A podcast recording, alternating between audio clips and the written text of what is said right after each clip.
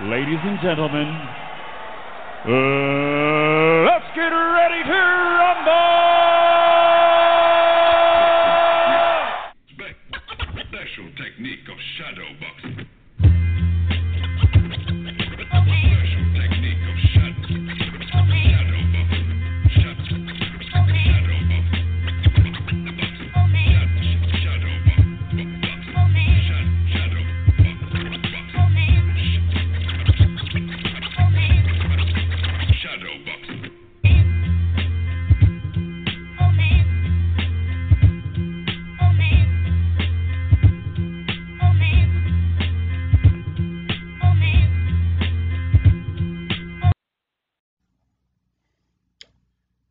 Hey everybody, what's up? What's going on? What's good? This here is the October 17, 2021 episode of the Boxing Source Radio Show. I'm your host, J.R. Bell, the leader of the Boxing Source.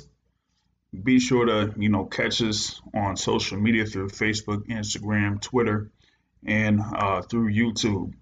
Uh, we got uh, a couple of guests scheduled to be uh, part of this show. Uh, hopefully, uh, they could get on here uh, later on down the line. Um, so, uh, but also, you know, wanted to talk about uh, what happened yesterday. Um, you know, of course, you know, kind of like, you know, we we had a a upset, a, a very very uh, considerable upset, uh, 10 to 1 odds, um, as Sandor Martin was able to score a decision victory over Mikey Garcia, handing Mikey Garcia his second professional loss. Um, and it was by majority decision, two scores of 97 to 93 with one score of 95 to 95. Um, it was uh, one thing where, you know, you kind of like seen Mikey Garcia not really looking uh, that good at all. Um, now, it looked like it was Mikey Garcia being Mikey Garcia, but he was, you know, a whole lot slower than some may have expected. Um, you know, it was something to the point where, you know, you kind of felt like, um, you know, uh, he wasn't really reacting that well um, to, you know, what um, Sandor Martin was doing. Uh, Sandor Martin was, you know, continuously landing uh, left hands on Mikey Garcia over the course of the fight, where like Mikey Garcia just looked like he was tentative in his, uh, you know, pursuit of Sandor Martin as he was, you know, backing up Sandor Martin uh, to the ropes. But Martin was able to, you know, either hit him with a lead left hand or come in with a, you know, good little combination uh, before getting out of the line of vision for Mikey Garcia. And it was basically that for the majority of the 10 rounds.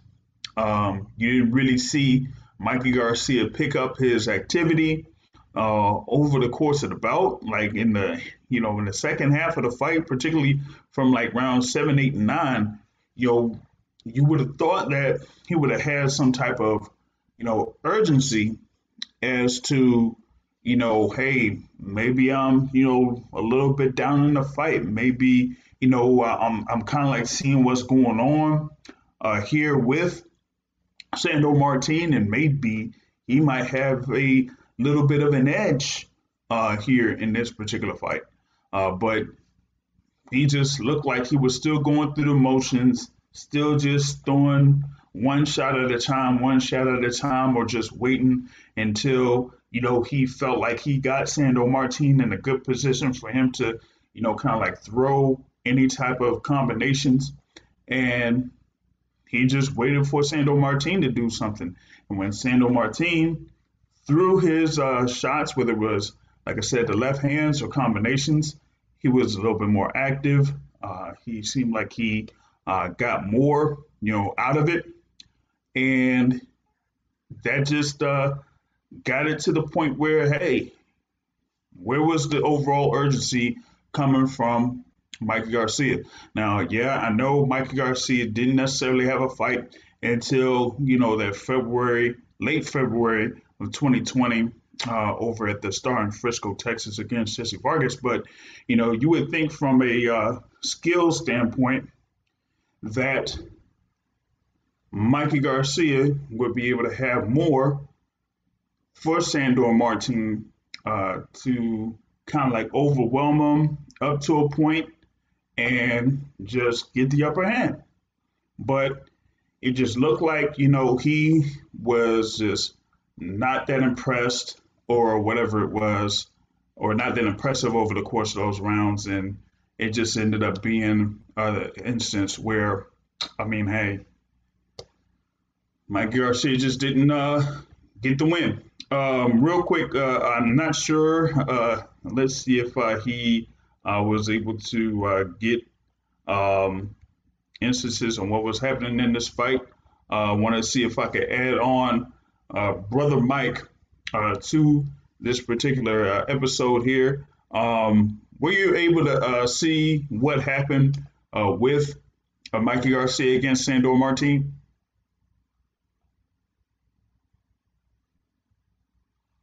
Oh, hold on, Mike.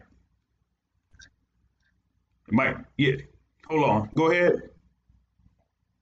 See if you could. Um, I think there was uh, something going down. Hey, can you hear me? Can you hear me? Yeah, yeah. Yeah, I said I didn't watch it. Ah, gotcha, gotcha, gotcha. But I saw Yeah. the um, the replay. hmm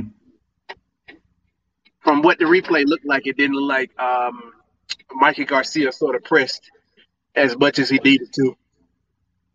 Yeah, that was uh, basically um, the instance. It was just uh, him not really, you know, doing what he needed to do in order to show, like, hey, I mean, I'm a much better fighter than Sandor Martin is, and that you know, it kind of like feels like he uh, was just playing down to his competition. Sandor Martin, you know, had a uh, you know a whole bunch of fights over in uh, Spain.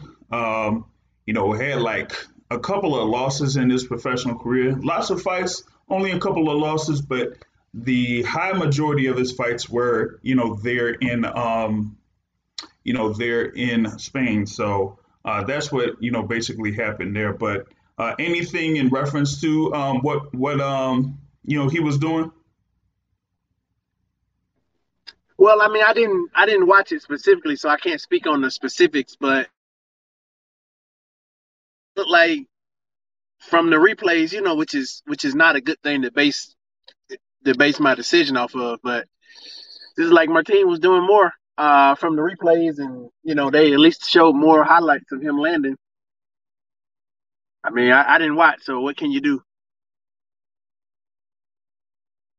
But I, I would, be, I'd be interested to hear your opinion on it. Yeah, man. I mean, it was it was just uh in some some in some instances it looked like you know people were talking about um with uh, Mikey Garcia that it looked like his layoff um might have been a factor. But I was like well even with that being said like you you got to have it to the point where you know you're you feel like you know you're um a much better fighter than Martinez, and that you should be able to overwhelm him and, and take him out and you know do that type of thing. You know like you know like how one of our guests usually says if you know that you're supposed to get this person out of there then you got to get them out of there. And there was like no sense of urgency coming from Mikey Garcia at any point of the fight. Um, I didn't really see like any elements where you know he could have been you know much uh, better uh, than Sandor Martin. And so, you know, over the course of the fight, like when things just kept going on and on and on, uh, you just seen Sandor Martin uh, get the better of uh, Mikey Garcia. And then, you know, after that, it was just like, okay, wait, does it seem like Sandor Martin is winning the fight? Or maybe Sandor Martin is winning the fight. Um, and so it was like, oh man. So now we got you know, it seemed like it was going round eight, round nine, and you didn't really see anything where, you know, kind of like Mikey Garcia was stepping on the gas or anything like that. And so when it got through those 10 rounds, and, you know, even though uh, Mikey Garcia kind of picked up the action a little bit, Sandor Martin answered.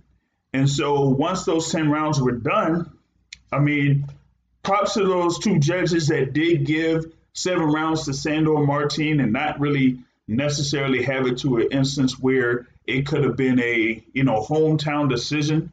You know, it was there in uh, the air in the home area for uh, Mikey Garcia, but he was just really um, not performing well at all there in this particular fight. And uh, I mean, I was like, yo, this is a huge step back there for Mar- for Mikey Garcia, considering that he, you know, had a lot of the fights that he was supposed to be having at 147 pounds, and then he kind of like had like a little bit of a catch weight here for this particular fight at 143 or 144, given that Sandor Martin had a majority of his fights, his previous fights, at 140 pounds. So if you're gonna have something like that, then hey, you pretty much negotiated for like a catch weight of sorts and everything like that. And um, you know, I mean that that's how things uh that's how things uh, go sometimes when you're not really, you know, looking, you know, towards what your opponent is. You have like these potential uh, fights that you're talking about having uh, over, I guess, the course of the time that you were out.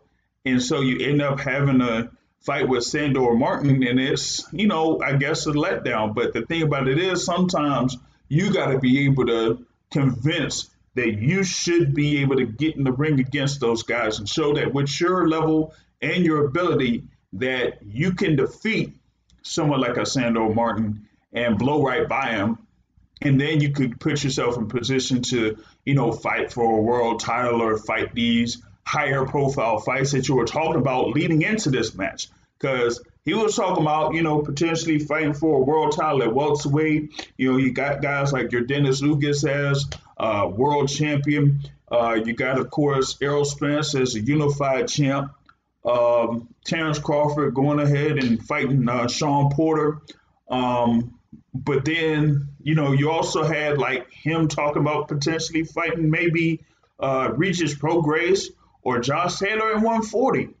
And you're talking about having all of these potential matchups, but you got a fight right ahead of you, and you're going in there looking like you're looking, then you really weren't necessarily, you know, ready to go ahead and fight those guys if you don't have the ability to, you know, beat someone like Sandor Martin, who really hasn't had a fight of that caliber yet.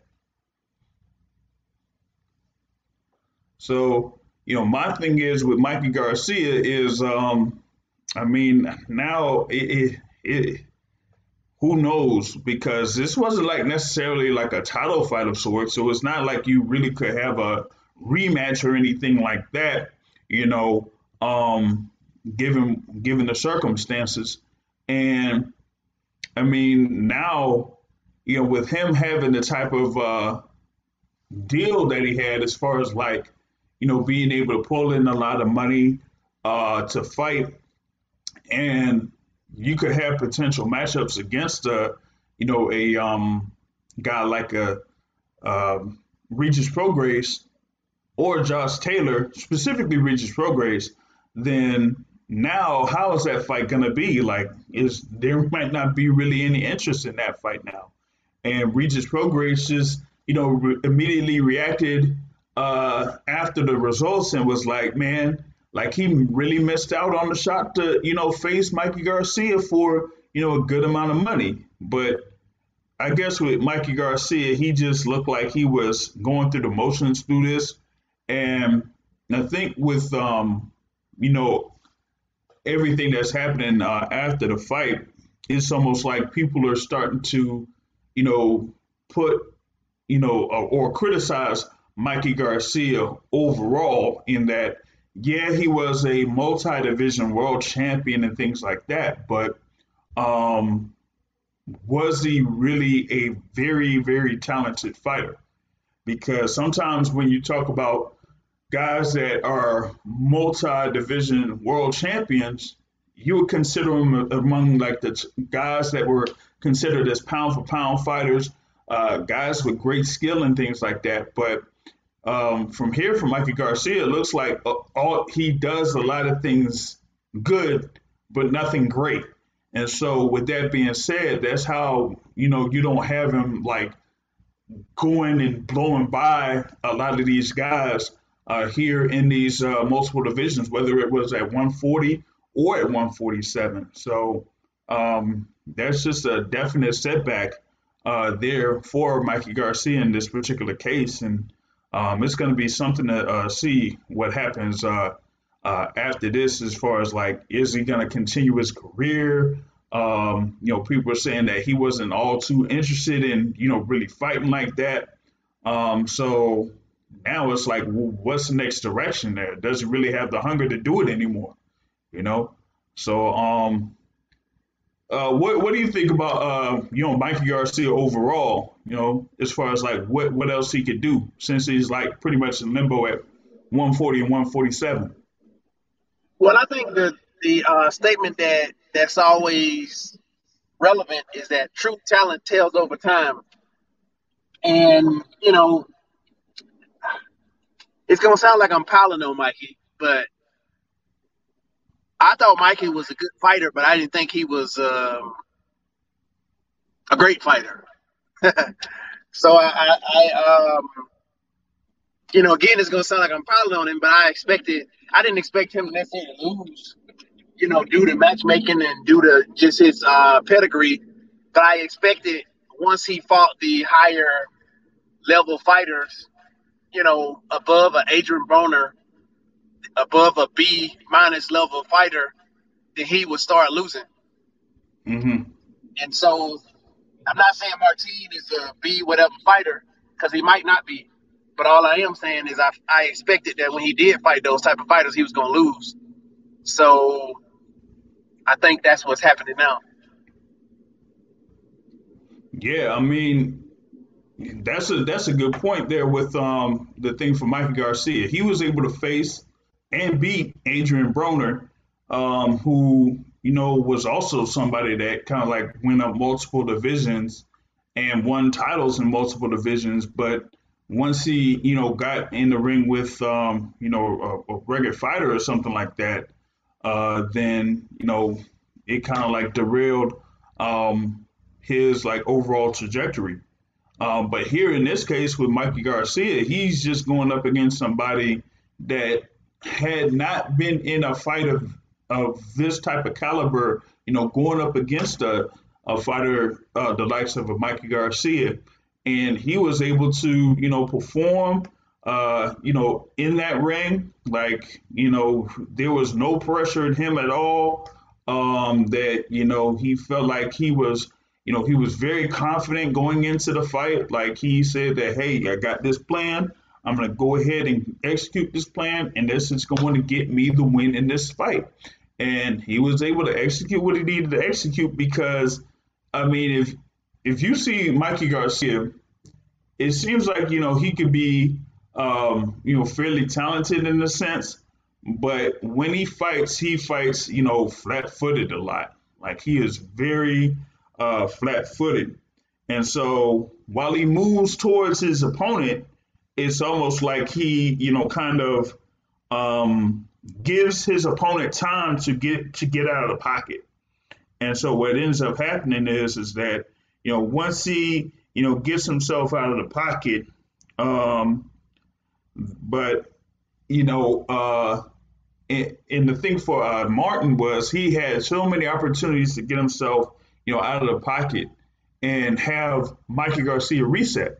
And that's basically what the story was for the majority of that fight. Mikey Garcia just slowly stepping in, stepping in, and then Sandor Martin being able to, you know, catch him with the left or come in with a couple of punches and then get out of the pocket and then having Mikey Garcia reset. And you didn't really see any type of adjustment from Mikey Garcia. And I thought it was, you know, fairly interesting that you he didn't really have much of plan B. Um, you know, his trainer there, uh, Robert Garcia, uh, didn't really have much of a plan B, or if he did, then Mike Garcia didn't really execute it, um, and and that was that. So I mean, we we it is. I just feel like you know maybe Mikey Garcia just you know had like a little bit of a plan as far as like what he wanted to do in his career, and you know almost executed it because you know a few years back he was talking about you know going up with 147 and facing the likes of Errol Spence Jr. and Manny Pacquiao, and well he was able to get a fight with Errol Spence Jr. Uh, but you know he lost by a wide margin to Errol Spence Jr. And then, um, you know, kind of fell short with the fight with uh, Manny Pacquiao. Um, but, you know, outside of that, you still he still could have had opportunities to get himself in position for good fights, whether it was at the 100 or 147 pound division. And, you know, he still, you know, just didn't go for it with most of those. Um, so that was the thing on that, man. I mean, I, I thought that uh, he would have been able to just get through this fight, look forward to you know 2022, and potentially have um, you know more uh, higher profile bouts in 2022 with the win over Sandor Martin. But uh, Martin just had different plans in uh, that particular instance, and so you know with that being said, now Sandor Martin uh, pretty much uh, has uh, a lot of options available, you know, for him, you know, whether it's at 140 pounds or, you know, maybe 147 pounds. I doubt it would be at 147, uh, but he would be able to open himself up to, you know, potentially uh, getting something uh, there at 140 pounds. I just felt like it was, you know, kind of crazy uh, that um, the odds were pretty much like 10 to 1 uh, you know, in favor of like uh, Mikey Garcia, so that you know if you if, if you had the chance to like put down on Sandor Martin, whether it was you know ten dollars or a hundred dollars, it would you know return tenfold if you were able to get the win. Um, but you know that's how the thing kind of like broke down uh, there for this particular bout. Um, we got a few things uh, coming up here uh, next week. Uh, you know, we have the uh, WBO super featherweight title uh, bout that's going to be on Saturday night. That's going to be in Atlanta. Um, but before we get into that, we got our special guest coming up here as on October 29th in Washington, D.C. It's going to be Beltway Battles Volume 1. And we got, of course, our guy Helen, uh, in the uh, Maryland area, originally from Barbados. I was part of the Barbados national team, of course, uh, competing in the featherweight division, along with our coach, Coach Floyd. It is the soldier, Cobia, soldier, Breedy. What's up? What's up? What's going on? What's good over here, man? Hold on, hold on. Let's let's have you. I got you. There we are. What's up? Oh, you can hear us? Yes, sir. Yes, sir. All right. What's up? What's up? Yeah, October What's good? October 29th, we're going down. Um, the DMV. Shout out. Shout out. Shout out to Coach Floyd. Shout out to everybody. Uh, shout out for all people in the DMV. I want to give a shout out to um, my man Derek for making it happen and the Rising Stars Promotions and everybody that's been a part of this journey so far. Yeah, that's right. Uh, through Rising Star Promotions, it's going to be Beltway battles uh, here as coach. You got Coach Floyd here with uh, Cobia Soldier Breedy, and he is going to be part of the main event 10 round bout against Sulaiman Segawa uh, there in the featherweight division. Um, you know, it's uh, going to be your first fight back in a little while, man. Uh, you haven't had a fight for like pretty much uh, a year or so, man. So, um, how you feeling? You know, about a couple weeks away, getting back in the ring. Man, it's very. I'm excited, man. I'm happy. I'm just ready to get back to go to war. You know, we've been, we've been preparing for a whole year with the ups and downs, just waiting to see when the soldier will be back in the ring. And now is the time for us to go to war and put all this hard work and hard training into effect. Word, word, man. I like that. I like that. Now, um, I know you be training like every day there with Coach Floyd and all of that. All Um, day, but every day. yeah, everything, right? But um, you know, how is it, you know, having this uh, thing here where you're preparing for uh, Sulaiman Segawa, who you know had like a pretty good uh, amateur background uh, there, but you know has a few things here where he's a little bit experienced uh, in the pro game as well. Um, right now, you know, the soldier mode, we stay war ready. My coach, my team, they, you know, prepare me for what battle I got going. You know, if I gotta fight a sergeant, Ready. If I gotta salute them, you know, why I go to war, I do what I gotta do. But you know me, I stay in the jungle, stay war ready. Like, you know, go in the desert for a little bit in Las Vegas, the shadow box, and come back here and wrestle with alligators, whatever they want. You know me, I, you know, I just crack, you know, head like a shark, whatever. I'm ready, war ready. I stay ready. Don't get ready. Yo, let me put it this way, okay? Honestly, honestly. For you guys watching, for you guys who want to come to the fight, honestly, this can be one of the best fights you guys have ever seen. I mean, with uh, Kobe Soldier Breed. One of the best fights actually was a year ago with King Tut. One year later, um, we, we never took off. We never took off. We're always in the gym training. Um, Kobe Soldier Breed is going to show you guys something, man. I mean, um, I think one of the best featherweights is out there right now, which is Kobe Soldier Breedy. Um, the hard work he put in, the dedication. When I say military style, war ready. When he says war ready, he's really mean war ready. Because when he steps into the ring, you got to be ready to go to war to deal with him. Knock down, get up, drag down, in the ring, out the ring, whatever Sulaiman brings, we're gonna be ready for it, no matter what, no matter what he brings. So as far as the training, man, we train whenever.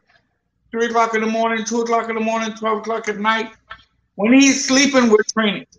When he's training, we're training. When he thinks about training, we're training. That's just the way it is. I mean, if you look at us, we're in the gym right now. we do this all day, all day, every day. So um, I think the fan for Barbados, fans of the Caribbean islands, fans of Washington D.C. for the U.S., they're gonna really appreciate this fight. It's gonna be a really good fight, and it's, Oh, and it's the Continental American title, so it's like a title fight too. So that's a good start. Yep, that's right. Uh, this uh, 10 round bout will be uh, the WBC Continental Americas title uh, will be on the line in this uh, particular fight here between Kobe Breedy and Sulaiman Segawa. So um, that's going to definitely uh, be a good, good, good battle there. Uh, that's going to take place in Washington D.C. Now, uh, Kobe, um, you know, we kind of like talk about this a few times here with Coach Floyd, but um, kind of like going to you know your method of like training because you you know have various different styles uh, that you go through you know because you know you have different methods of uh, getting out your offense but also different methods of you know working your defense as well so kind of like going to you know your training regimen in the ring where you kind of like learn those different styles Man, man, I got seven different styles. So, like Coach Floyd just said, whatever Sulaiman brings, I'm gonna be prepared. I'm gonna be ready.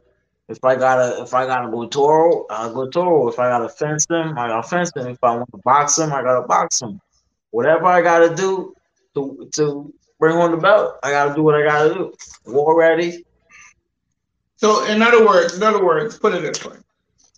You watched Deontay Wilder fight the other day. He Hmm. tried to switch up and hit to the body and Jesse he got tired and just went out the window. And Wilder just went back to his regular form of boxing, which couldn't be couldn't beat Fury. So if he was able to fight a different way or had different ways that he's been fighting his whole career, he would have been able to maybe change the fight around. But that one style that he could not beat Fury. So no matter what he does, he cannot beat Fury with that type particular style. And he's too somewhat old in the game to, to, to learn something new, I guess. At least it's hard to teach an old dog new trick, and that's real. It's hard. But they just revert back to what they was doing. We started off when you said about our styles. We got like seven different ways to fight. So even if Sulaiman Corner look at us in the first round and say, hey, do this, this, and that, The next round, I might switch it around. The next round, I might switch. We have 10 rounds. We might keep switching, switching. By the time we try to figure it out, the fight is over. You know, and that's the exciting part about his training style. And when we say the military style, because mm-hmm. the way you train, you train to anybody that comes in the ring. Fast hand, slow hand, footwork, come at you, move, doesn't matter. We have something for it. That's preparation. That's why I said it's going to be a great fight. So anybody who watched Kobe Breedy in the past always comes out and says, "Oh man, that little kid, he can," because he keeps he keeps coming. He's going to keep Mhm. coming. He's going to keep putting punches up there. So it's going to be exciting. It's going to be an exciting fight. Yeah, there with uh, Sulaiman Segawa. Um, he's coming in there, you know, at five eight, uh, with you know a sixty nine inch reach. But this is not like you know Kobe's first rodeo. He's fought multiple fighters that have been you know taller than him. So you've you know been able to guide him and coach him for guys that have the, that longer reach or whatever it is, and having you know Kobe work through you know all of that in order to get off his offense uh, there. So do you, Mike Fox. I sparred hard to Mike Fox is six foot three, six four. Six. He's Yeah. six foot. He's a southpaw. So it's like you, you see what I'm saying? So it's like one thing about boxing is preparation. Nothing is more serious than preparation. And um, I mean, not to be boastful or nothing, you know, but Kobe, Kobe is the type of guy. He's very few words. His thing is, you know, we going to war. You're going to see war, and that's what you're going to get. Yeah, that's the thing about it is that you know Kobe is there ready for anything, man, and and and all that, all of the styles that you know the opponent could have, you know, he's definitely ready for it, and you know we've been able to see that over the course of Kobe's professional career uh, there. So um, you know we're trying to see about him, you know, getting his way back into it. Um, as far as like you know being in the featherweight division, of course, you know we had that uh, fight there against Tugstsogt Nyambayar last year, but you know we're trying to get Cobia Breedy back into that uh, line there so that he could put himself in position uh, for your world title shot. And this is like a first step in uh, getting back in there. Mm-hmm. This is the first step. You know what I mean? October 29th, be there at DC uh, Sports Arena. You know, Soldier Breedy going go to war like always, and let's get it. Yo, Yeah, right now, yeah. Kobe's feeling good right now. Tell him why you feeling good, Kobe. Tell him why. You want to tell him a little bit more?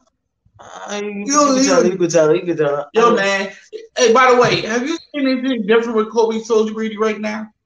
Huh? See this right here? This right here? Yeah. Nah, Kobe has hair, man.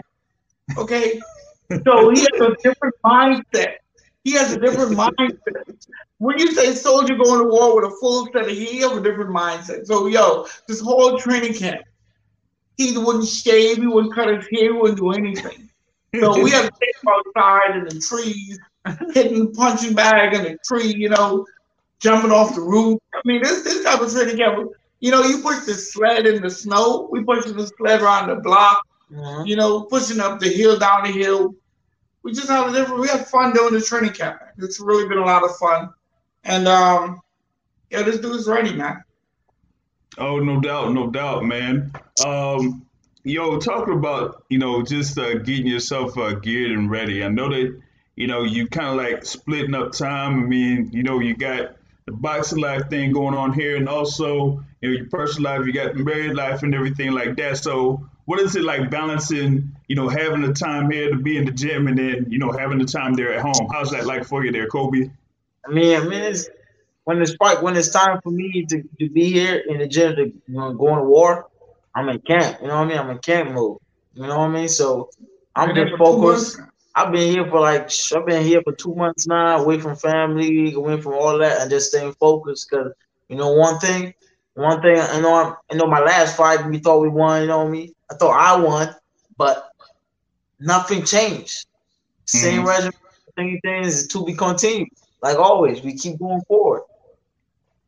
Yeah, I feel you. I feel you. Now, you know, Coach Floyd was talking about, you know, you getting in there with Michael Fox and having like someone there around over six feet. Um, like how is that to kind of like work around a long reach like with from Michael Fox to like kind of get you prepared for someone like Sulaiman Segawa? I mean, I mean, like it's, it's I'm sure I've been sparring my Fox forever. So when I've been, I spar, I've been, I sparred with Gary Russell and his brothers, all them southpaw. So and Yeah. everybody I fought was taller than me. So me fighting Mike Fox is like, it's like a battle, a battle for positioning and getting in. But I, I know my keys and he know his keys. So October 29th, be ready. Yeah, Yeah, yeah, so we've been prepared for it, man. We've been prepared for it for a lot of southpaws. I mean, for a long time. I mean, really, it's like no excuses for no nothing. I mean, what happened in the past happened in the past. My thing is this: if we won that fight, which I felt we won, but if we got our hand raised for the last fight, this fight might not be happening. Simple. So, you know, the whole thing was after that fight, having you know your fighter Kobe keep his head up, stay focused, stay confident, you know, because big things will come for you in the future. Just need to Yeah. stay. Don't get ready, stay ready. All the fighters out there, don't matter if you lose or if you win, if you get knocked out, you get back up. Stay ready, stay ready. Because when the when the phone rings, you gotta pick it up. And when you pick it up, you gotta be ready for it. So that's something I'm really working for. Just stay ready. Mhm. Yeah, exactly. Yeah, because that was that was the uh, situation there with um, you know, Tugstsogt Nyambayar. You were pretty much, you know, in that position where, you know, you took the call and you were like and they were like, Hey, he got this spot for you to fight Tugstsogt Nyambayar, would you be able to take it? And you know, y'all were like, Yeah, I mean we we we ready. This is the big opportunity, so we gotta be ready for it. You know, Yeah. and and, you know, y'all were able to get in there and get in that fight, and you know, like you said, I mean, it, you know, kind of fell short. I, I feel like y'all you wanted to fight too, you know, but sometimes those are breaks, you know. Yeah. Uh, but you know, with that being said, you still got to turn around and get yourself up, geared, and going, and you know, now look, you know, look at Jacoby. Like I said, you got all you know hair, and then all the you know facial hair and everything like that. So you definitely uh, you'll get yourself geared for this fight here. Oh yeah, man. Mhm. Definitely. Yeah. Already. yeah. And give some shout out to your people, man. One shout out to my Barbados people. One shout out to the people in DMV. One shout out my, my team, Coach Floyd, um, my man Derrick. Um, October 29th, man. We ready. Be there and see the soldier go to war. And that's all I have to say. Yeah, we're really, really right now, um, as far as the Bajan people, people from the Caribbean, especially Barbados, you know, there's something big for them right now to have their young Kobe Soldier Breedy from Barbados, Bridgetown, represent them because we haven't had a Caribbean fighter fight in Washington D.C. for a title in I don't know when. Yeah. Okay. And not only that, he's headlining the card. And everybody who's from Washington, D.C., who knows Kobe, they watch him rise. They watch him rise three, four years ago. And now we're to the point where, okay, you're headlining the card. You're fighting for a WBC Continental title. Are you ready to step up for this? Yes, we are. We're going to step up and show the fans and have, I mean, people are going to be excited. They got to be excited because we're coming out to do some damage, man. We're going to work. No doubt, no doubt. Like I said, uh, you know, Kobe Breedy, of course, being the main event here against Sulaiman Segawa for the WBC Continental America's featherweight title at the Entertainment and Sports Arena in Washington, D.C. That that's the main event. It includes, you know, Demarcus Chop Chop Corley's gonna be on there. Dominique Crowder uh, is gonna be fighting on this card. Samuel Cross is gonna be fighting on this card. Jalil Hackett is going to be fighting on this card, and a few others here on this uh, thing on October 29th, uh, 2021. It's gonna, definitely going to be a very good event here in the Washington, D.C. area, so uh, be sure to check that out. Tell them about your sister. You tell, you tell. so you tell them. Yeah, tell them. Sister, the R&B singer of, out of Barbados, Bridgetown, she'll be singing the national anthem for Barbados. So she'll be singing the national anthem for Barbados. Everybody who's coming. Mhm. She's a beautiful singer, man. R&B singer from Barbados. She's on point. So yeah, it's gonna be nice. You Oh, sing too. Kobe sing too. You what I'm? Yo, I mean, Fury said No, I don't to take my. He wants to my fighter. He's punch people in the face, Hey, nah, he said, nah, Kobe said he gonna sing after the fight, after he gets the win. Then he's gonna sing. You know what I'm saying? So, so, so that's what's gonna happen, man. Uh, Yeah. But yeah, man. Uh, big up to you know y'all, of course, uh, for joining in. Uh, you know, you've definitely been a great guest. Uh, guest uh, every time you come through uh, here on the Boxing Source. Want to see if uh, you know you got anything uh, else here, uh, Kobe and Coach. October 29, be there. October time. 29th. Be there, be There you go. square. Right? Short and sweet, right there.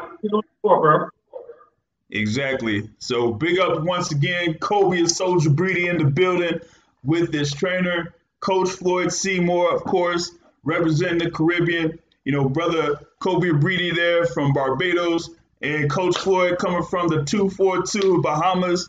Uh, and you see, you see the Bahamas flag in the background right there, uh, part of in, in his gym. So definitely representing the Caribbean there. Thanks again for joining us uh, here, Coach Floyd and Kobe and Soldier Breedy. All right, No man. problem, man. Appreciate it. Appreciate being here on the source. You know, peace, love, and care greets to everybody out there. And definitely, man. October 29th, be there. Mhm. Okay? No doubt, no doubt. Cool.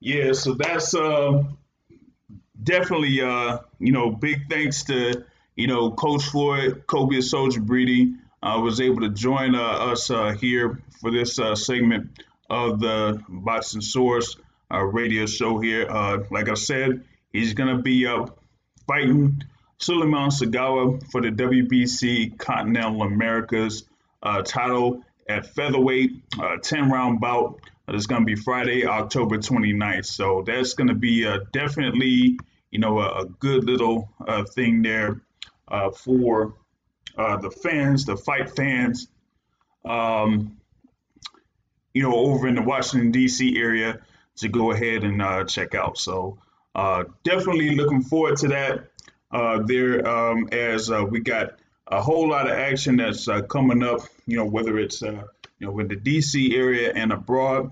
Um, you know, it did, um, you know, definitely uh, want to kind of like, um, you know, um, talk about the uh, upcoming fight next weekend. That's going to be in Atlanta, the WBO Super Featherweight Championship fight.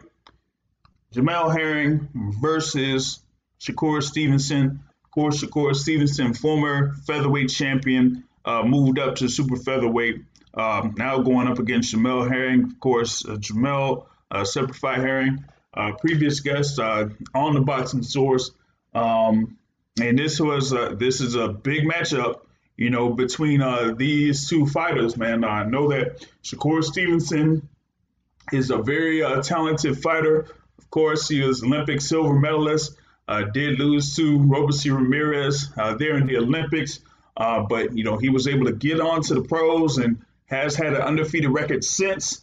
Had his uh, win over Joet Gonzalez for the WBO featherweight title, uh, and now has moved up to super featherweight. Had a couple fights super featherweight, and is now the top contender for that title, currently held by Jamel Herring, who you know, had a great performance against Carl Frampton earlier this year and uh, was definitely looking forward to this bout against Shakur Stevenson and, you know, definitely wants to hand Shakur Stevenson his first professional loss.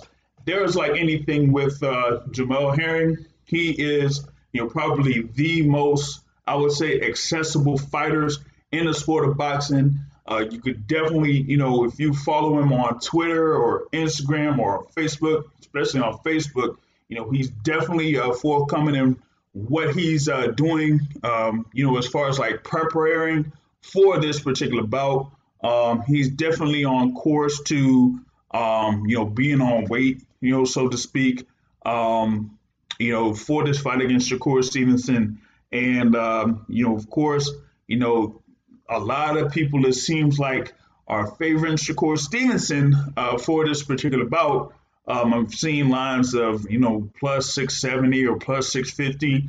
Um, it was at one point as high as plus 700 for Shakur Stevenson, but you know he does have to deal with you know someone in uh, Jamel Herring that's much taller, has a long reach. Um, you know, training under you know um, B&B Boxing Academy uh, in based in Omaha, Nebraska. Uh, but you know, his head trainer is there as uh, you know Brian Bomac McIntyre. Uh, so he's you know training with the likes of you know Bud Crawford, Steven Nelson, among many others uh, there in the camp. So if there's going to be somebody that's really prepared for this uh, particular bout against Shakur Stevenson, it's going to be Jamel Herring. And so you know definitely you know looking uh, forward uh, for this particular fight uh, there that's going to be in Atlanta. Um, you know, speaking of Atlanta, I mean, it's we. I think we still have uh, brother Mike uh, here uh, with us. Um, you know, given that this uh, you know fight is uh, going to be in Atlanta, um, I, I wanted to you know get your initial thoughts about it. Like, you know, you have Shakur Stevenson there. You know, he was a former champion at featherweight. Now here at super featherweight, you know, going up against uh, you know Jamel Herring. So, what what do you think about this uh, this one coming up? So I think it's actually a, a decent matchup. Jamel Herring's last fight was against who? Carl Frampton. He got the knockout or beat him really bad, right? Yeah, he beat yeah he beat him really bad in that one. He beat him really bad. It was really bad. Like uh, How much taller was he than Carl Frampton? Because I know his reach. I remember the fight now. His reach was sort of what I mean, other than his skill, but his reach sort of facilitated the beatdown. How much taller was he than Carl Frampton? ooh, I think it was considerably tall because I think Frampton was like what like five six or something like that. Because like Jamel Herring's there around like you know five eleven or I thought he was like closer to six feet, but he's he he's around like five ten, and Carl Frampton, you know, pretty much was like a featherweight uh, to me going up to super featherweight. So he was like five five. So that's like, you know, like he's five inches taller than Carl Frampton is. Yeah, and Shakur Stevenson, how tall is he? Well, he's kind of like closer to like around what five seven? Yeah, five seven. So it's gonna be a four four inch reach or so on him as well. And the arm Yep. length is how how much longer is his arm length? Do you know that? Uh, well, they got like uh Stevenson at uh the arm length is or the reach is like sixty eight. Um, and for you know um Jamel Herring is like seventy two. Okay, to so me, it's not almost like um like when um when Herring fought Lamont Roach. Yeah, so it's not that much different. Not not that much of a noticeable difference. So Right. I was I was trying to lead down the train of thought that, you know, the arm reach may be his benefit, but it was a four inch reach or was it a two inch reach? Oh, in that instance, it was four. So between Stevenson and uh what's the name is a four inch, right? Yeah, with uh, Stevenson and Herring, yeah. Okay, so I mean a four inch reach, I mean still that's still nothing to shy away from. So I think his game plan gonna be focused on using his reach, trying to making um Stevenson walk into stuff sort of like he did Frampton. I think that gives him the best opportunity sort of fight off his back foot, use his jab like he always does. If he uses jab and then Stevenson has to get around four inches uh, of, of glove, it's gonna be a tougher fight than what you know than what everybody expected to be because to me Stevenson in his last fight it was was that the one that was unimpressive? And it was just like very routine. He sort of had the same sort of uh entrance and it wasn't his his his attack was not buried and stuff. Was that the fight? Yeah, yeah, it was kind of similar to um, when he fought Toka Clary. Like he fought Jeremiah Nakathila pretty much the same way, just going through the motions, winning every round, but just going through the motions. And so, like in those previous two fights, he won every single round, you know. But it was just like an instance where, you know, outside of the knockdown of uh, Nakathila in the last fight, he really didn't do much else.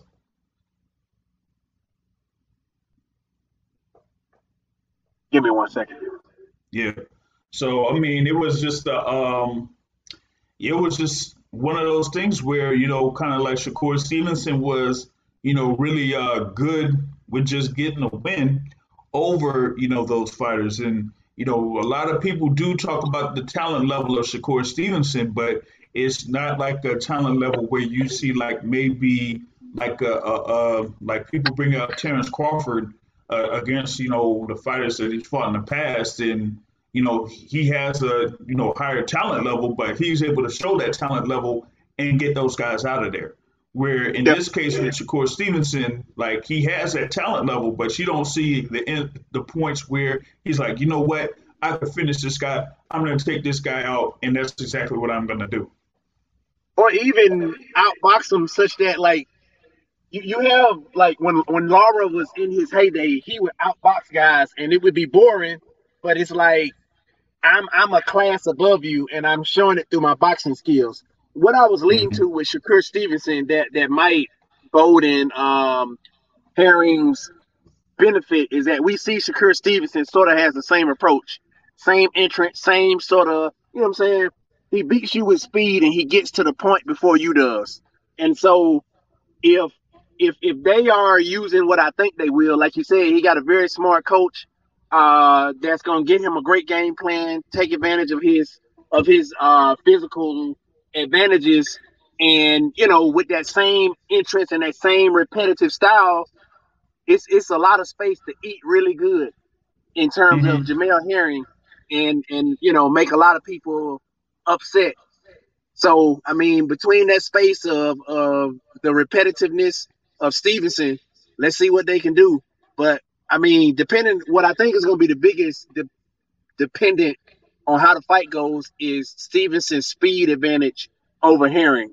If it's like within a margin, like within each other, close enough, yeah, that reach going going going give him trouble. And with him being repetitive, it's gonna be the same type of fight, and then Herring going, you know, discombobulating with the jab, and then probably catch him like he did what's his name with them big shots. Like it, I mean, it ain't gonna be big per se. It's gonna, it's just gonna be a clean, clean shot, which, which, Yeah. which he gonna put speed on it eventually, and then the clean shot when he put speed on may hurt him. You know, it just depends on uh how much, how much speed advantage that um Stevenson, Yeah, does or does not possess. So that's gonna make it interesting. Yeah, you know, I think it's um, you know, something to the point where timing would beat speed in this instance. Um, you know, good timing would beat good speed. And so, you know, if um, you know, Herring was in the camp, just looking at, you know, the guys that, you know, probably are considerably faster than him, but you know, if he just gets it to the point where he could just time, he could just time Stevenson and look at the movements that Shakur Stevenson has, then you know maybe uh, you know Herring would be able to catch up with him. You know, it's just that you got that one instance there where you know he's a taller fighter, uh, he has the reach, but and and here's the thing too, both of these fighters are southpaws, so it's not like you know you're you're going up against an orthodox fighter. You got somebody where your you know open hand is not going to be you know available for that you know big right hand that probably other fighters have. So you probably just have this instance where you know you have your lead hand as the as your right hand, so you'll be able to keep the distance from him and, and jab, you know, while just looking at you know what is going to happen with his left hand. But as long as you're able to jab on a consistent basis and be able to time him well, then you won't necessarily have to deal with the speed. You won't have to necessarily deal with you know that much uh, of his defensive abilities if you know how to you know properly space well, keep that jab, keep that right hand out,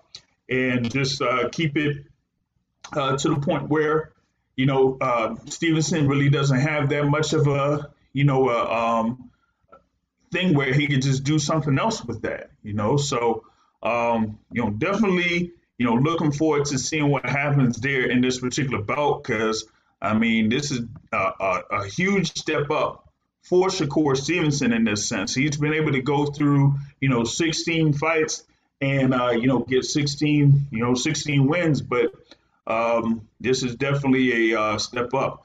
But I actually do um, have another guest uh, that's able to jump on with us. Uh, is definitely um, you know invited uh, through uh, Coach Floyd. Uh, you know, spoken with him before here on the Boxing Source Radio Show. Uh, deals with uh, various uh, fighters and also you know they're under TMT, the money team. Uh, out of the DC area, Mr. DC TMT himself, brother Derrick Curry, checking in. What's going on? Hey, how you doing, man? Oh, doing all good, brother Derrick. Doing good. Uh, you know, just wanted to add you in here. I know that you know we've spoken a couple times, particularly uh, with um, the young prospect Jalil Major Hackett.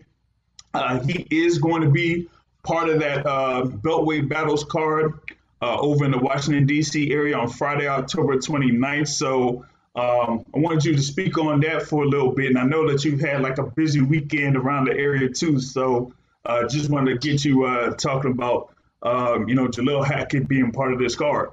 Yeah, it's, it's been a, it's been a busy two weeks, man, but it, it's been fun. Uh, it's been exciting. Um, it's great to have Jalil fighting at home. Uh, it's, it's great to be representing Cobia, you know, fighting for WBC and a Continental belt.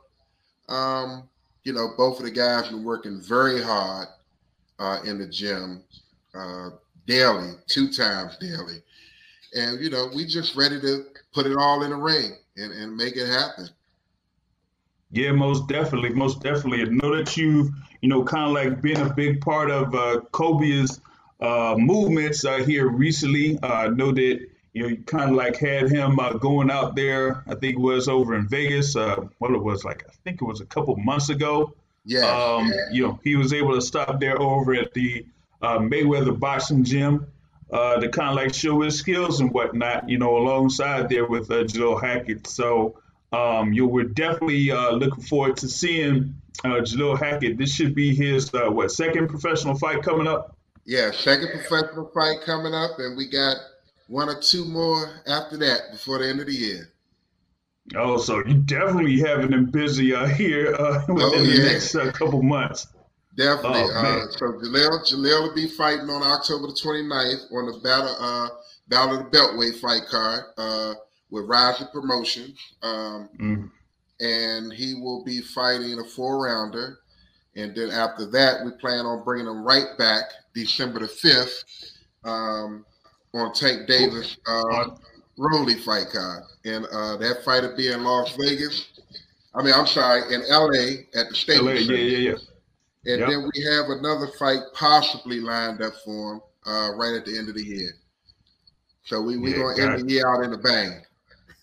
Yeah, most definitely, definitely having them uh, being very busy, man. Uh, you know, kind of, you know, that was the last last time I saw y'all was, you know, there at that uh, Tank Davis uh, Mario Barrios card. So yeah, y'all were taking that out. Y'all were there pretty much like front row uh, by the ring, so you were able to see all that action, and um, you know that was a definite uh, good atmosphere uh, there. And you know, I know that Jalil is working towards uh, getting himself to kind of like be that headliner, uh, just like uh, Tank Davis is right now. You know, but Oh, definitely. still definitely. going through this process here. And like you said, I mean, he has his second fight for a rounder coming up, and then he's right back at it on December fifth. Yeah, yeah. And Jalil is putting in the work, man. He's done everything we've asked of him and more. You know, I couldn't be more happy for him.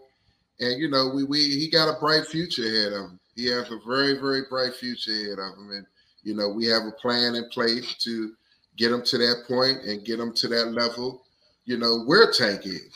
Um, and and you know, it, it's not gonna happen overnight. It's a process, but you know, Right. we, we're gonna follow the process and and and and and take it all the way to the top. But it, it's no doubt in my mind that he's going to become a world champion one day, and he's going to be a world champion in multiple uh, weight divisions. Mm. So with uh, him being a champion in multiple weight divisions, that was actually going to go into uh, what I wanted to talk about next. Because I mean, he's currently there at welterweight, and you know he's young, so he's definitely got time to grow. Right. So yeah, he's, so he's definitely you know available to you know do his thing at welterweight, and then eventually get up there to super welterweight and then you know possibly grow you know grow up a couple inches and, and get into the middleweight division too. Oh, he's gonna get the middleweight, no doubt about it. I mean, Jalil is only 18. I mean, he's still growing. Uh, Mhm. You know, when I met Jalil when he was 15, I think Jalil was only five seven, maybe, Mhm. and Jalil's like five ten now. No, yeah, yeah, yeah. He's he's probably gonna get above above six feet. Oh You know. yeah, see, Jalil is he's a big heavyweight. Um, so I mean, I'm sorry, a big uh, uh, welterweight. Yeah, But uh, yeah, he he he got he's got he hadn't come into his man uh, body yet, but he's getting there. But you know, we're gonna take it one weight class at a time and um, focus on the welterweight. You know, uh, right now the welterweight is very thick, probably the thickest in boxing with talent, the pool of Mhm. talent. Um, but you know, with Jalil, by him being 18, uh, you know, the Sean Porters, the Terrence Crawfords, the Errol Spences, by the time Jalil gets to be 20, you know, they, they'll all be moved up in either moved up in weight or retired for the most part. Mhm. You know, so uh he, he got he has a bright future at that at that welterweight division. Oh yeah, no doubt, no doubt. And it, you know, I think uh, you know, you got all of those guys that are there, like you said, uh, you know, including the Keith Thurmans and and and and uh, the Sugases and all of that. Yeah, they're they're pretty much either be moved up or or retired. And even some of the guys that you know people are talking about that may be next might end up moving up after about a couple years because I, I just feel like those like the guys that they talk about like Boots Ennis and and uh, Vergil Ortiz is like they may end up moving up as well, you know. So Right, right. so you definitely would have that little space there, of course, you know, for Jalil Hackett to do his damage there in the 147 pound division. So uh, Right, you know, we're definitely looking forward to that. Um, and and not only that, but also, you know, it's funny. Me and me and Jalil were talking the other day, and he said, "D man, you know, honestly, I can make this weight so easy, man. If something come open at 140, I can get down to 140, and we can go get it." Mm, man. So, man, that must mean that must mean he really isn't, you know, that much, you know, uh, up, you know, that high above around that 147 limit. He might not, you know, be to the point where, you know, even if it's like what they call welterweight, he could be there at like 145, 144. So, Exactly. if need be, he could just cut down that, you know, remaining four pounds, be four or five pounds, and just make 140 or be right, at that'd be that'd be water weight, and he can put that right back on. Yeah. You So- know, so yeah, so that the, the sky's the limit. We we have many options, and options are always a good thing. Oh, without question, without question. That now, um, yeah, kind of going to um, you know, the continuing relationship that you have there, you know, with Jalil Hackett and you know his father. His father's there as his uh, you know head trainer. Um, you know, so how like how are y'all building that relationship as far as like you know getting him to you know where he is now as a pro. You know, linking them up with the money team and you know, of Yeah. course, with Leonard Ellerbe and Floyd Mayweather and all that. Well, you know, we we, we it, it- it's interesting because we built the, the the blessing of this whole thing is we built that rapport and that relationship uh, before Jalil even signed with Mayweather Promotion. So we had that time to Mhm. kind of build that rapport, build that relationship, uh, understand each other, and and and trust the process and trust each other. Um, so that was the blessing. It wasn't a thing where I met Jalil and then a week, two, a month later, we signed him. You know, uh, we kind of built that rapport and built that continuity for about 18 months. Uh, so, you know, our, our circle is real small, which is good. I always say the smaller the circle, the better it is. Um, everybody's on the same page. Everybody has the same goal. And, and to me, that's the key. Yeah. Um, yeah, you're gonna you're gonna have disagreements. That that come that's just life. Um, but you know, you talk about it, and ultimately with Jalil, by him being 18 now, you know, I'll tell him like, hey, at the end of the day, we work for you, so we can put out everything on the table for you, but it's your decision um, most of the time. Um, but we we have a we have a good good rapport. I mean, I talked to Jalil and Bernard. Sure, we probably talked three or four times at least a day. Um, so we, we we have a we have a very very good rapport. Um, I talked to Leonard probably four or five times a day. Um, I was I was just with Floyd last night all night to about five o'clock this morning. Yeah, man, I, I saw that, man. I was like, oh man, he was over here. I missed out. Yeah, yeah. So you know, and we we talked about we sat down, man, and talked about Jalil and his future, and you know, put some business stuff together because you know, at the end of the day, Flo, Floyd is a businessman, and you know, he, he they, they don't call him TBE for nothing. I mean, he's one of the best to ever do it in the boxing, but people don't give him Mhm. the credit on the outside, you know, for after boxing and how he laid that foundation to be able to live even better after boxing than he did during boxing. You know, he just he just uh, uh, uh, uh, they had a grand opening and a ribbon cutting for a skyscraper in New York on Friday. That's the tallest skyscraper in New York City. Mm. Uh, you know, and it's like he owns, if I if if I'm correct, six or seven skyscrapers in New York. You know, and so you know his business. He's like, you know, I want these young kids to have life after boxing, Right. have something to look back on, to live off of after boxing. And, you know, we were talking about, you know, Jalil and how young he was and how uh, educated he is, where his focus is, what to do with his money, and what he wants to do after boxing. He's already ahead of the game. Um, so yeah, we we we brainstormed, man, and talked last night for a long time, and you know we got we got a couple of we got a couple of surprises coming. Yeah, I feel you. I feel you. I feel you. I know that. I know that Floyd was like, listen, I know my guy. You know, Jalil Hackett. He's a hell of a fighter. you know, um, but we got this business. We gonna do it. It's all good. Yeah. But yeah, he he's he's definitely he is definitely a great mind when it comes to business ventures.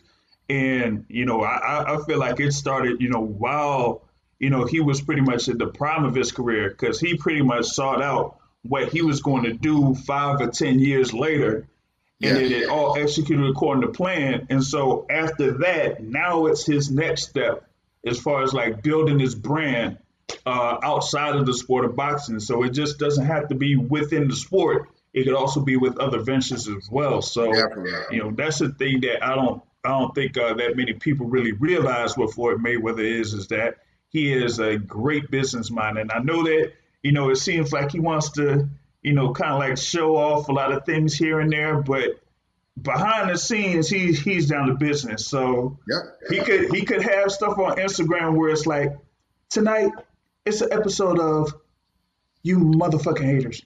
But even outside of that, you know, he still, you know, does this thing where he can make those uh, very good uh, business moves.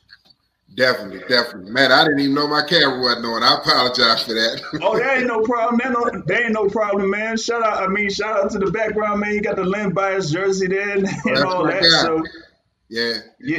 yeah, man. Yeah. man, that, that, was, that was like big brother to me. Oh man, yeah, yeah. Yeah. So, uh, so I mean, kind of like going to more of this thing here. You know, like you say, you're there with uh, you know Mayweather Promotions, TMT, and all of that. Um, you know, how long were you like, you know, part of it? Because I'm like, you're all around, out and about in DC and and things like that. So it's almost like you're kind of like the Leonard Ellerbe Jr. or something like that when it comes to the DC scene. You know what I'm saying? So, like, how yeah, did we, that you know, we, we, we go we go way back. You know, me and me and Leonard go way back. He grew up in D.C. in Northeast off of Benning Road, and um, you know, we've always had a good rapport, a good relationship. Um, I actually known Floyd for years. We actually, me and Floyd got real cool um, when Sharmba, who's my best friend, uh, Sharmba fought Floyd in Portland, Oregon. And that whole week leading up to the fight, you know, our families were hanging together, and we just got re- real cool. Um, so that that built that that rela- relationship, and you know, after Sharmba retired, uh, you know that that opened the door. Uh, Yeah. Yeah. So right now, you know, I'm I'm pretty much the East Coast scout and recruiter for Mayweather Promotions, and you know, always always looking for that diamond in the rough, and that that that that talent. And um, you know, uh, it was a blessing that you know I came across Jalil and and found a diamond in the rough. Yeah, I feel you. I feel you. I mean, you know, sometimes it, it takes uh, a, a lot of groundwork to, to find that diamond. You know what I'm saying? So, It, Uh, really you know, does.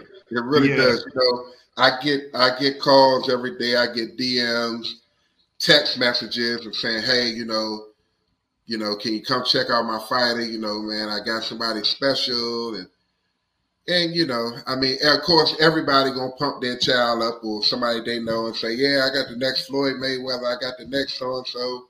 And you know, just I would rather for you to say, "Hey, I got a kid that I think is special." Or, or has the potential to be special. You know, Mhm. check out when people start talking about, oh, he gonna be the next Floyd, or he gonna be the next Errol Spence, or you know, that kind of so that's a red flag to me. Mm-hmm. You know, yeah, I feel you. Because in, in, in that instance, when they kind of like say that, that's it kind of like throws you off a bit. But Yeah. if you know that other people are talking about that particular fighter, then yeah, you might want to see about you know getting at them Right. a little bit to see what they're Right. talking about because or or, or they tell you. I had somebody yesterday tell me, yeah, everybody trying to sign this kid. Okay, well, you didn't give me the person's name, so if everybody trying to sign him, what what is his name? You know? yeah, yeah, Yeah. or if everybody or if everybody's trying to sign him, then why isn't he signed by anybody? Why did they sign? Right, Yeah, right. you know. So yeah, it's it's it's, it's kind of tough there when you kind of like deal with you know those that are in the amateur ranks or kind of like have a couple of pro fights here and there, um, where it's like okay, yeah, I see what this guy's doing, but if he really should stand out above everybody else, then we like other people would probably have known about him already, especially Right. in in like gyms and stuff like that, because it's one thing to like see him out there in the ring, but if you got like he's doing this and he's going to different gyms or like say say for example, it don't have to be like Mayweather gym. It could be like a local gym in DC, well known gym in DC or Baltimore or Philadelphia or something like that. And he's going here and there and he's doing work in all of those gyms. But nobody's quite signed him yet. But everybody, all the peers that are in there in their gym say, hey, that kid is real good. You know what I'm saying? But when you know people kind of like you know pump somebody up, and it's just them pumping them up, that's a whole different story. Right, right, right. You know what I mean? So And don't get me wrong. I mean, you know, I'm I'm always going to be looking for good talent, but you know, I don't just look for good talent. I look for good people. mhm. You know, and and I always tell people they ask me about first meeting Jalil and what really stuck out, and I tell people what stuck out was yes, his talent, watching him spar, and he was only 15, but more so, more importantly, when he got out the ring and we sat down and talked. You know, um, Mhm. it, it- it- his mannerisms, uh, his intelligence, that's what blew me away. You know, um, work. yeah, that that's what really, really blew me away. So, you know, you got you got to have more than skill set. You know, I'm I ain't got time to be dealing with no knuckleheads. you know, yeah, I feel you, man. Sometimes it, it sometimes you know dealing with uh you know a few people that might be very talented but aren't necessarily their head is not necessarily completely in you know what Right, needs to be uh, done there. So they could be very good, but all it takes is this one little incident that could just erase all of that. You know, Yeah, one little incident could do that. Um, and I, I tell the young kids, you know, when you're fighting under promotion company or a manager, you're representing them just as well as them representing you. I mean, what if what if I'm representing you and I get locked up, go and kill somebody? Guess what? that's gonna look bad on you because I'm representing you, and and it's no, it's the same the other way. Um, Mm-hmm. so, you know, you gotta you gotta you gotta be focused outside the ring as well. You know, no matter how good you are. So, yep. Mm-hmm. Yeah, but you know, but but Jalil Jalil is a good example of, So of the best station of the crew that you're around. I didn't hear you. No, I was saying like um you got to have the best representation of yourself and also the best representation of people around you. You Definitely, know, definitely, definitely. So very, very, very important. And you know, I'm I'm blessed right now to be managing Cobia and Jalil, and uh, you know, Cobia, just like Jalil, you know, clean cut kid, doesn't get any trouble. Um, he stays in the gym. He's focused, very respectable, um, knows how to speak, um, and, and just a good person. Um, and I definitely look for Cobia to do big things on October the 29th. Um, it's a great opportunity for him to really take it to the next level where I know he can compete and I know that he can win a world title. Um, he came up short against uh, King Tug. Very, I mean, 10 seconds short. Uh, you take 10 seconds away from that first round, the end of the first round, and he would have been the number one uh, mandatory contender for uh, the WBC belt at, at Yeah. 126. Um, Yeah. I, I know his skill set. I know what he can do. And I know that, you know, giving him the right opportunity, uh, putting him with the right people, uh, he will become world champion. And so, you know, uh, everything's looking bright for him. Uh, you know, I've, I've talked to Floyd and Leonard about him several times, and you know, they want to see what he does in this fight, and and you know, then then we going we gonna sit down and talk and, and come up with a plan for him. Oh, yeah, no doubt on that, no doubt, because you know I've been uh, following his career for you know a good amount of years. Um, you know, definitely, uh, you know, we had the well, you know, with me and um, his coach, his trainer there, Coach Floyd Seymour, like you know, we both are, you know, have background in the Bahamas, so you know, we Oh, have wow. Bahamas and yeah, and uh, uh, you know, with uh, Kobe being from Barbados, you know, I, I deal with you know a lot of people uh, from you know the Caribbean community here in the Washington D.C. area, so you know, when it comes to like this next couple of weeks, you know, we're going to be trying to push it to where, you know, a lot of them kind of like know that Kobe Breedy is going to have this uh, main event here. And so Right, that, you know, you go out and represent them because it's one thing to, you know, have, you know, local support, but also support from, you know, Barbados, from Bahamas, of course, Trinidad and all of that. Um, so, you know, I'm definitely letting them know about the, you know, this upcoming fight and this upcoming fight card on October 29th. Great, great, great. We we definitely appreciate you, man. You've always been been a great supporter of us, and man, you know, uh, definitely, definitely appreciate you. You know, if you want to come out to the fight on the 29th, just let me know, and you know, you know, I'm gonna make it happen for you.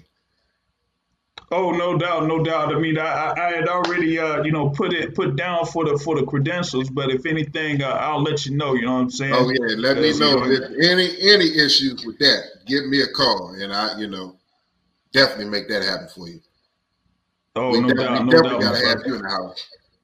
Oh yeah, yeah, yeah. no question, no question, no question, man. Oh man. But um, was there like anything else that you wanted to drop uh, here for uh, anybody uh, you know that probably didn't know anything um, or not know much about you know coming up? Man, um, you know, man, I'm, I'm pretty laid back and simple. You know, um, you know, I, I love boxing. Um, been around it all my life. You know, Sharmba Mitchell, uh, who was a two-time world champion. Man, Sean Bay been friends since we were little kids, um, and you know, still still best friends to this day. And you know, being being following his being part of his career, you know, um, it taught me a lot. Um, and then, you know, building a relationship with Floyd and Leonard uh, got me in it on the business side. Um, and, you know, I'm still learning, but I'm I'm willing to learn. Um, you know, nothing comes easy. You know, um, we actually I talked to Floyd last night. I've talked to Leonard. You know, putting together. Uh, now that I'm managing fighters, um, you know, starting a management company, um, and and we just gonna see what see what happens. You know, um, one one thing one thing about Floyd, they can't say it. One thing about Floyd Leonard, whatever they touch turn to platinum. So Yeah. you know, yeah, but but you know, we just gonna grind, man, and and and, and do it the right way. Um, you know, and and definitely, you know, um, if anybody does have a fighter that they're interested in, in you know, me looking at or whatever, you know, I'm I'm open. Reach out to me. Uh, I'm on Instagram, DC underscore underscore TMT, and you know, um, I'm I'm I'm open to you know check out new talent. We always looking for new talent. You know. Um, Gotcha, man. Gotcha. So I guess you know, uh, sometime next year, I guess we're gonna be looking for D Curry management, you know, out there or something like that, maybe. Oh Uh, no, for- it, it, it's it's it's it's DC Sports Management. Okay, there we go. Yeah, me, and- Floyd talked about it last night. We had a good conversation. Um, yeah, so definitely, you know, and it'll be it'll be in conjunction with, with Mayweather Promotions. Gotcha, gotcha. So yeah, you definitely, like you said, uh, you got uh, you know, Leonard and, and Floyd on it, then it turns into platinum. So you know, definitely yeah. looking forward to you know you you uh, getting on out there because you're gonna be you're gonna be out there like Leonard Ellerbe be out there. So we we're definitely gonna be seeing you out there. Hopefully, you're prepared to being you know out there in the in the in the in the cameras and all that. Hey, I've, I've been out there with them now for a couple of years, so I'm, I'm learning. You know, it's a learning learning process, but you know, I'm learning from the best. So hey, you know, it wouldn't that that's a blessing within itself. Gotcha, no doubt, no people, doubt. a lot of people don't have that opportunity, so I Right. got to take advantage of it. Right, exactly, exactly.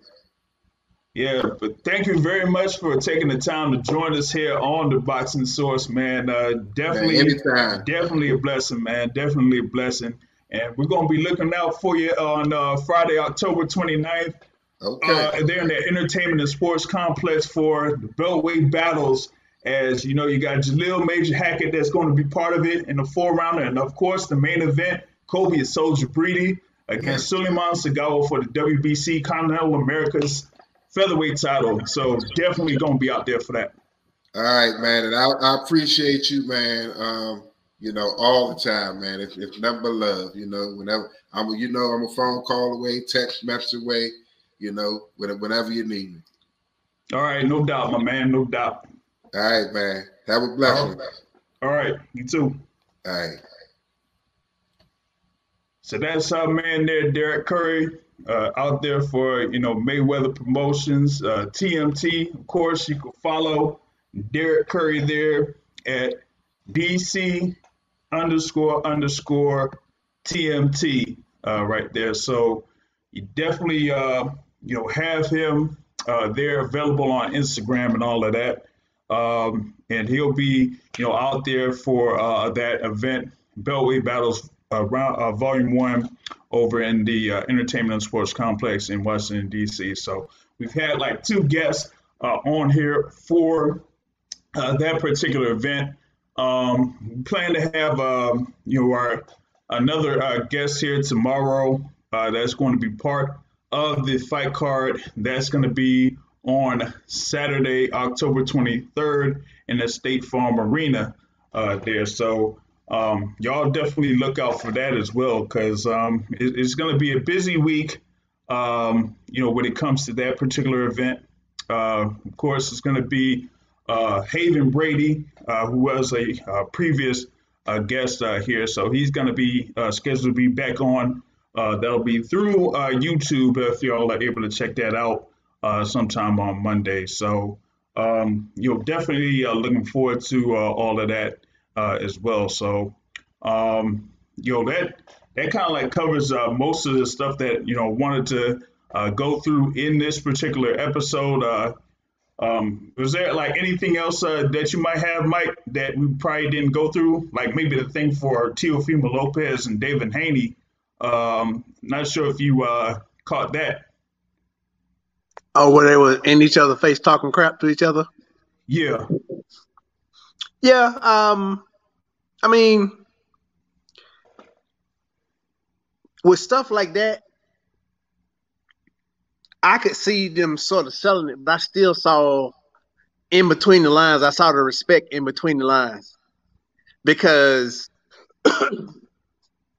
where I'm from, if two men in each other's face screaming, it, it doesn't. It, it doesn't, you know, that it doesn't, it doesn't end there. You know, it, that's not, that's not something that happens. You can't be in each other's face screaming. So I, I felt it was more selling, you know, I felt it was more selling. And then the way they was talking to each other, yeah, they were screaming and stuff, but then there was a in between the lines sort of respectful undertone. So I think it was, mm-hmm. it was theatric. Yeah, it To was. me. Yeah, it kind of looked like theatrics. Um, you know, we were talking about uh things here and there about like, you know, where's the contract? Like, you know, Haney was talking about what, what happened to the contract. Where's the contract? And Lopez was talking about, you know, what about, you know, them uh, meeting up with Bob Arum and stuff like that. But you know, there was also a little bit of an instance where I think Teofimo Lopez kind of, you know, said something they wasn't supposed to say, and and some people that you know feel like he wasn't supposed to say that, um, and kind of like you got people that looked at the the video and saying that hey, you know, because of where he's from, he's from you know New York area and the background that he's at, that you know they kind of like say that all the time and whatever it is. So um, you know maybe he has to say something about that, but uh, you know outside of that, I don't know. I'm I'm guessing he said a culturally a cultural word that belonged to black people. That that's correct. I mean, I, I I wouldn't take unless it's said in the context of like belittling everybody sort of adopt that word. I'm not saying it's right in terms of if they have an urban lifestyle, even if it's urban to their own community, they adopt that word and, and try to say it in terms of uh you know, like people say that word. now when you get to people saying it to belittle you, then that's that's what a, the line drawing. And then, you know, like you know, we had like white people at my school who who was like cool, but but could they say it? Uh, uh, you know, it just. I think it. I think brown people, you know, their lived Yeah. experience is, is similar enough. How about that? Yeah, yeah, they kind of like say in a way it's similar, um, but when it's it's kind of like to a point where they use the term, but they like use it in a way like they're seriously comfortable with it, or they kind of like seem like they go overboard with it. Then some people have a problem. Um, you know, I kind of you know heard about this like recently when it comes to like a Fat Joe.